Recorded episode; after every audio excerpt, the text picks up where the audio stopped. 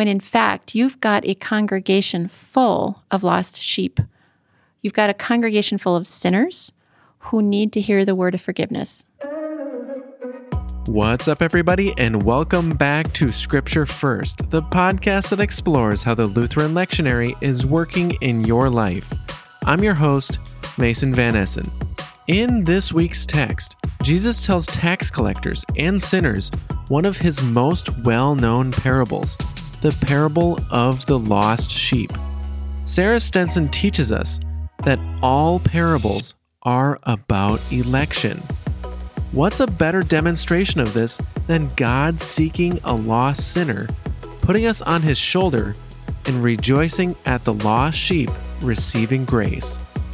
We also break down verse 7 that says, Just so I tell you, there will be more joy in heaven over one sinner who repents than over 99 righteous persons who need no repentance.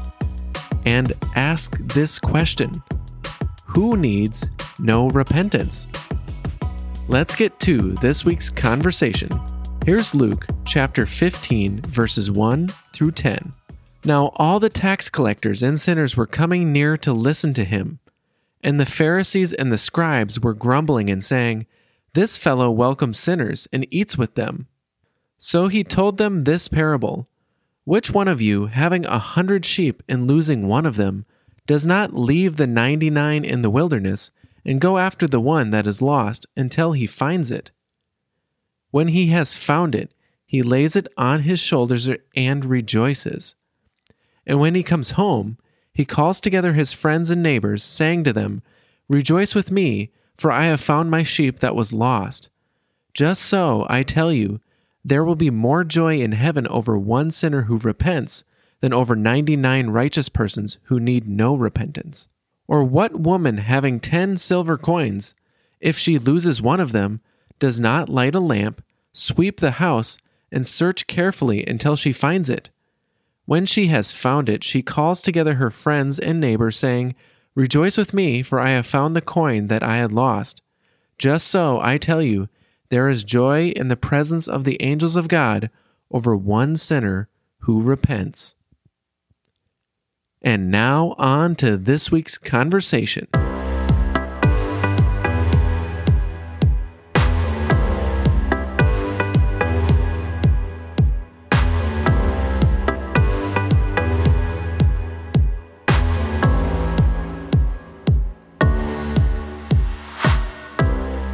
Welcome back to Scripture First. We have Sarah Stenson with us this week. Thanks for being here, Sarah. Thanks for having me. So we are in the 15th chapter of Luke, Sarah. Last week we are in the 14th chapter, so it wasn't, we're not far off. We're, we're making progress. Yeah, we're making progress. We're yeah. chugging along.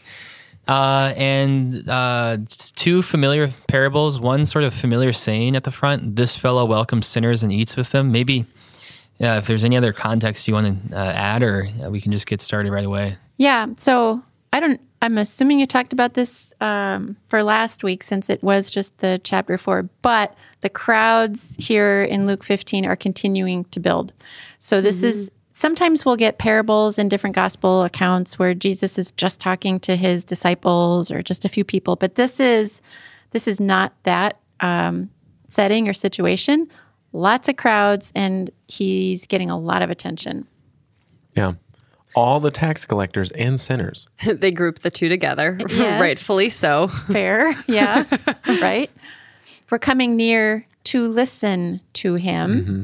And then we're going to hear this, of course, the Pharisees and the scribes are, are jumbled always, together. Exactly. Yep. They're grumbling and they're saying, This fellow welcomes sinners and eats with them. And of course, this is not a good thing when the scribes and Pharisees are saying that. They weren't saying that like, ooh, pat him on the back. Look Good how welcome and inclusive he is. Nope, mm-hmm. that's not what they were saying. Um, there's this Latin expression, societas peccatorum, society of sinners. That's what they're actually getting at. And it it's actually even goes back to like when you guys were young and your mom didn't want you to hang out with bad kids, bad influence. That's exactly what this is getting at. There it's an accusatory statement that Jesus now is welcoming sinners and eating with them, breaking all sorts of actual Jewish law, but also just convention. Cultural. Right. There's some. I mean, there is some. How do you even say this? Wisdom in that. I mean, Yeah. my parents didn't let me In uh, this play world, with friends when I was younger. Absolutely. no, I said the same thing to my yeah. kids. No, of that's the world. not yeah, yeah. There's some wisdom in it. worldly wisdom. Exactly. The thing And a that lot of starts manners are learned around the dinner table, so don't don't eat with them either. Right, exactly. Right. No, That's- that's exactly right. But um, the thing it starts to set up in this text, this Luke 15 um, text, is it starts to set up an us them mentality right off the bat here in the first two sentences, two verses. Um, don't hang out with those people, the bad people, the sinners. Um, don't eat with them. But if you find yourself in any context now when we're talking about these parables, and so hold on to that thought as we get a little further in, in an us them mentality, you're actually doing the very thing the scribes and the Pharisees were doing as they were pointing fingers and saying, Those people, he's hanging out with those people. As if they weren't sinners too. This fel- fellow welcome sinners. As Exactly. ding ding ding ding ding ding. yeah, right. So Jesus overhears this. And obviously, as one naturally does, you just go into a parable because he does nothing else except go into parables. He is fond the- of parables. He yes. loves his parables. This is true. And this is one of, I would say, one of the most known children's nursery rhymes. Everything, illustrations, children's books is mm-hmm. about the lost sheep. Yep. And Jesus leaving the rest of his flock to go and find this lost sheep. It's definitely an easier thing to get your head around than a woman looking for a coin. so, yeah, I Well, can go for the children cute little like- fuzzy sheep. Right. Exactly. We have them uh, like on our beds. exactly. We don't have coins. My daughter actually had a little lammy. So, exactly right. Much nicer than the lost coin. So, you're right. We tend to focus on this lost sheep gonna get my parable. kid a stuffed coin. at some point. exactly. That'll thing- that'll be my baptism gift to you guys if you have kids. stuffed coin. the thing to remember in all of this is verse 3. So he told them this parable. Parables are always about election. So Jesus is telling this in a specific context, but it's always about election. And specifically, of course, God's electing sinners. That's what's always afoot when Jesus is telling these parables. So it's easy to turn these things into law. This is law and gospel. Election, of course, is that God electing us into his uh, kingdom, giving us his forgiveness. so when you s- say that, is that when you you're putting yourself as one of the characters in the parable? Is that It can be, or hearing this, this specific parable, or the the coin. It's the same. They parallel each other um, almost down the line. Turning it into a law, like okay, now this is whatever our call to action. That's in the law because you're turning this into oh, Jesus is telling us what we have to do. Well, guess who just got sidelined? Jesus got sidelined. That's why I'm saying it's about election and specifically God electing sinners into his uh, 'cause he's kingdom. telling he's not telling you what to do, he's telling you what he's doing. exactly. There you go. Okay. Yes. Nice. Yeah. Okay. And so he, I mean, he tells a decently pragmatic story. Uh, which of you, having a hundred sheep and losing one of them, does not leave the ninety-nine in the wilderness and go after one that is lost until he finds it? I wish I had sheep because then I would have real wealth. But I don't think I would uh, go after the one sheep. I would just stick Right. with the ninety-nine. Yeah, well, that's yeah. That, I mean, when you say it's pragmatic, I mean that seems like which one of you wouldn't do this? Yeah. I'm like, well, probably most me. people, Yeah. Right. Unless you, I feel like I would if I knew the others were safe. The How can you know 99 are in the wilderness. I feel like that's yeah, that's, that's, true. little But if I knew they were like in a fenced in area, little then it's dicey. like, all right, if it's before dark, I'll go find it. Um, Or I'll before we send get my too far sheepdog. down the path of sheep farming and herding, in Jesus' time specifically, um, I do want to. He is saying um, that, of course, you're going to go after the one that's lost. That is actually part of the function of a shepherd is to go, you know, find the one that got stuck in the cliff somewhere. Um, but then he goes on to say, um, so he, the shepherd finds the lost sheep, lays it on his shoulder. So the sheep is, you know, just hanging out on the shoulders and rejoices. And when he comes home, calls together his friends and neighbors, saying to them, Rejoice with me, for I have found my sheep that was lost. So this is where it starts to get, again, this is a parable of election. So that word rejoice in the Greek is synkairo. This sin or soon is uh, with, and then the kairo is God's grace. So it's a compound word. So that synkaro literally means being in God's grace with another or mutually participating in God's grace. So this isn't we can hear kind of rejoice as a like woo high five like mm-hmm. yay I'm throwing a party. celebrate right.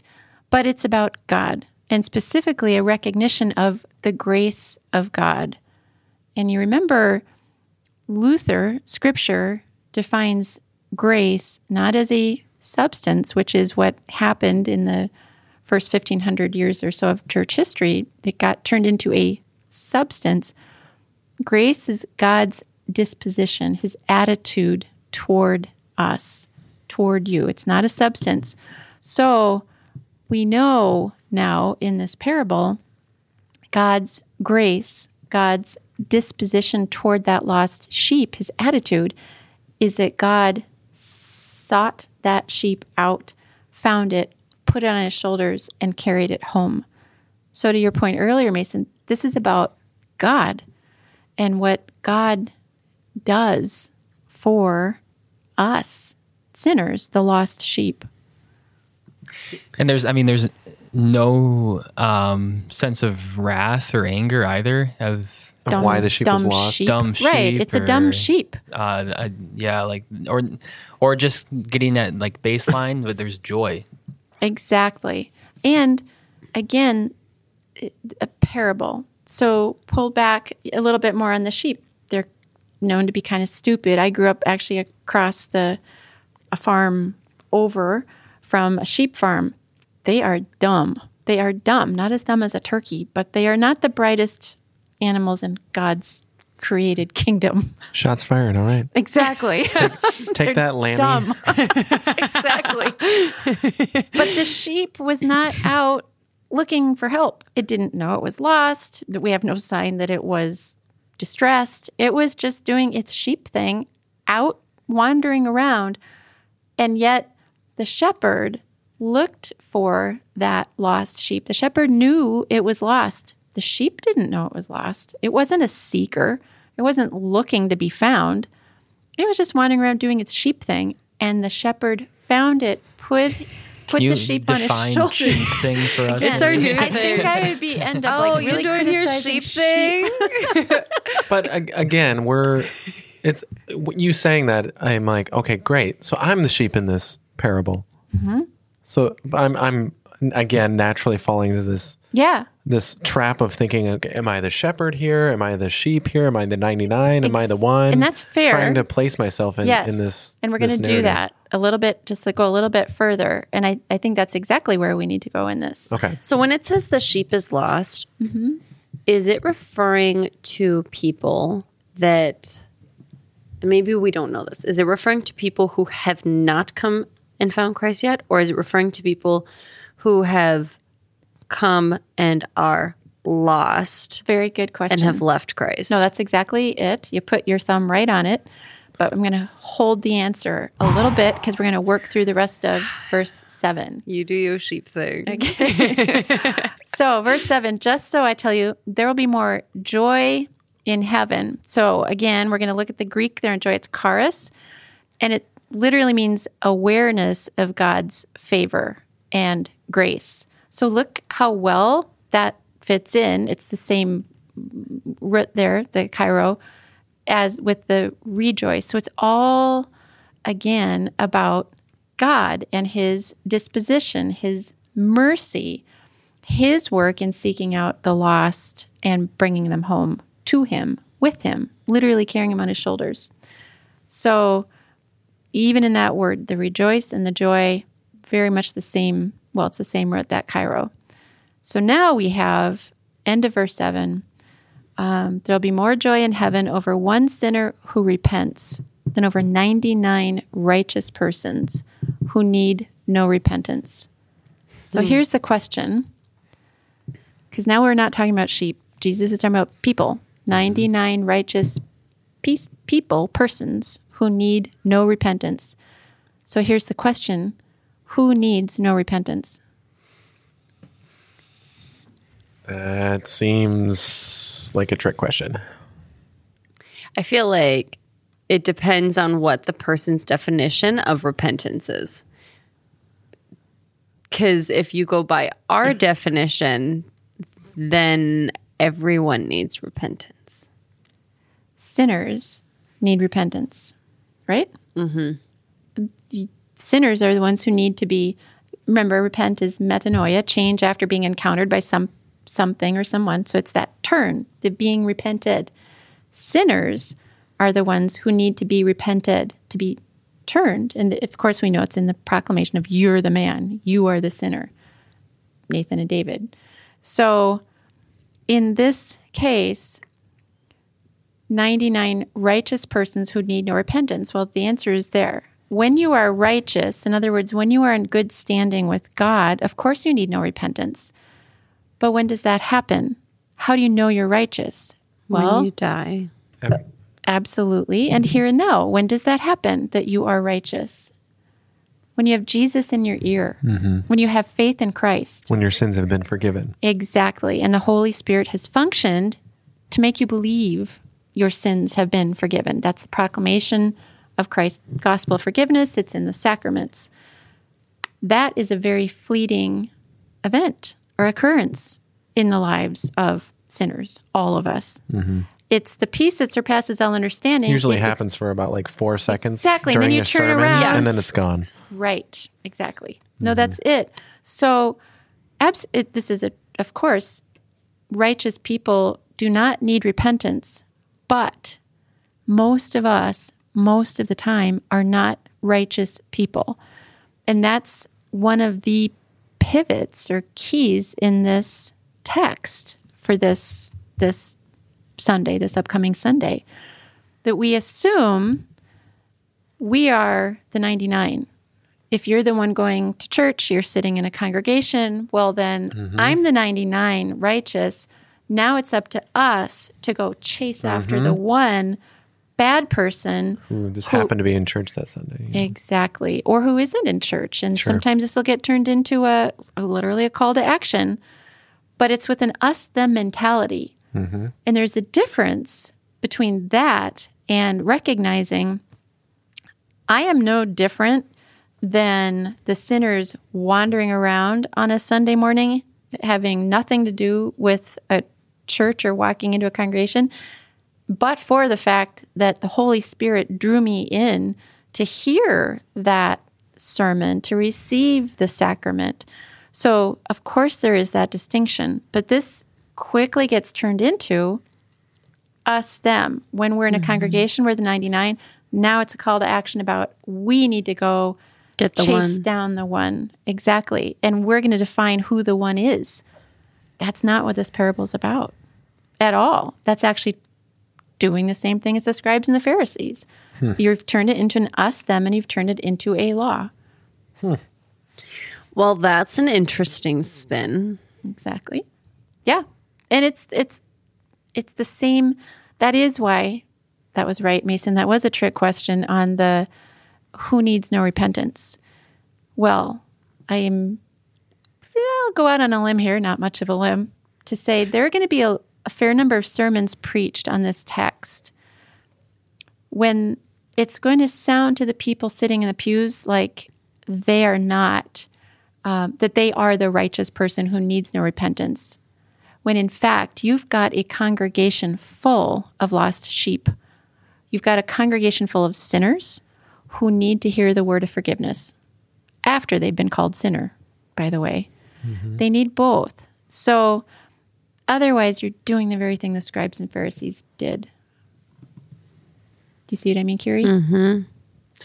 So he has another parable um, right after. It's not quite as cute. Uh, No, no fuzzy sheep. No fuzzy sheep. So, or what woman having 10 silver coins, if she loses one of them, does not light a lamp, sweep the house, and search carefully until she finds it? When she has found it, she calls together her friends and neighbors, saying, Rejoice with me, for I have found the coin that I had lost. So interesting because she's calling over friends and neighbors to find a coin. That is just like, uh, She's forgotten about the 99 Yeah. righteous coins. Well, and it, it just, it's a complete parallel. And then I tell you, there's joy in the presence of angels of God over one sinner who repents. And so there's the word again. Bo- And note the parallels there. We've got the um, righteous person who need no repentance. That ends the parable of the lost sheep. And now we've got uh, one sinner who repents, ends the, par- the parable of the lost coin. So I mentioned it briefly already, that word repent. We've talked about it before on these podcasts, the metanoia. It's passive, change after being encountered by someone or something. So you don't get much more passive than a stupid sheep. So the sheep did not repent itself, didn't know it was lost. We talked about that already. Um, but the key, and this is f- fair to do this, is um, if you're going to break it down into who's what role in these parables, God is the shepherd who throws the lost sheep, us sinners, on his shoulders and carries us home, which is, in my opinion, one of the most comforting things you can hear as a sinner. Even if you don't think you're a sinner, you don't know you're lost, it doesn't take too long in a sermon to hold the mirror up to say, uh, you know what? I am actually, I am the lost sheep. I'm consumed by my own whatever worry, fear, idolatry, um, all sorts of things. But God now, and here's the moment of election you know when you are talking to baptized people, that moment of election happened in the baptism. So you know that you are, when you're preaching this text, your congregation members are the lost sheep God throws on his shoulders and carries home. And finally, ultimately, home when our hearts stop beating. In that moment, really carries us home. So God is the one hunting us down, finding us, carrying us home. Electing to you. safety, exactly, to faith, faith, peace, faith in God alone. So that is why the sinners and the tax collectors had an ear for Jesus at the beginning of the text, and not those, the ones who thought they were good at the law, which is again the danger, and also it's very um, tempting to do this to the text, but it's a danger to do this and not recommended to turn this into a text of 99 righteous. You're all sitting right here in front of me. Now let's go get the one. That's not what this is about. That that moment, you are making your people, your congregation members, into the tax collectors and, or I mean, into the scribes and Pharisees, those who don't think they need repentance. They don't need a shepherd to throw them on their shoulders and carry them home. So, in that moment, you know, you've got the Pharisees at work. They don't have an ear for Jesus. But again, in a sermon, and when you're working through this text in your home and with uh, fellow Christians, in the moment of baptism, we know, we know we are the sheep the shepherd has sought out. That's the moment of election. That's our baptism. We don't have to worry about whether or not we're going to be found. You don't have to worry about my grandchild who or my child who has made really bad life decisions. Oh my gosh, they're really bad sinners, but I'm going to church all the time. Another twist on the same same story. Nope, that child is the lost sheep for whom God gave the promise, to whom God gave the promise, will throw that child on the shoulders and carry the child home with him.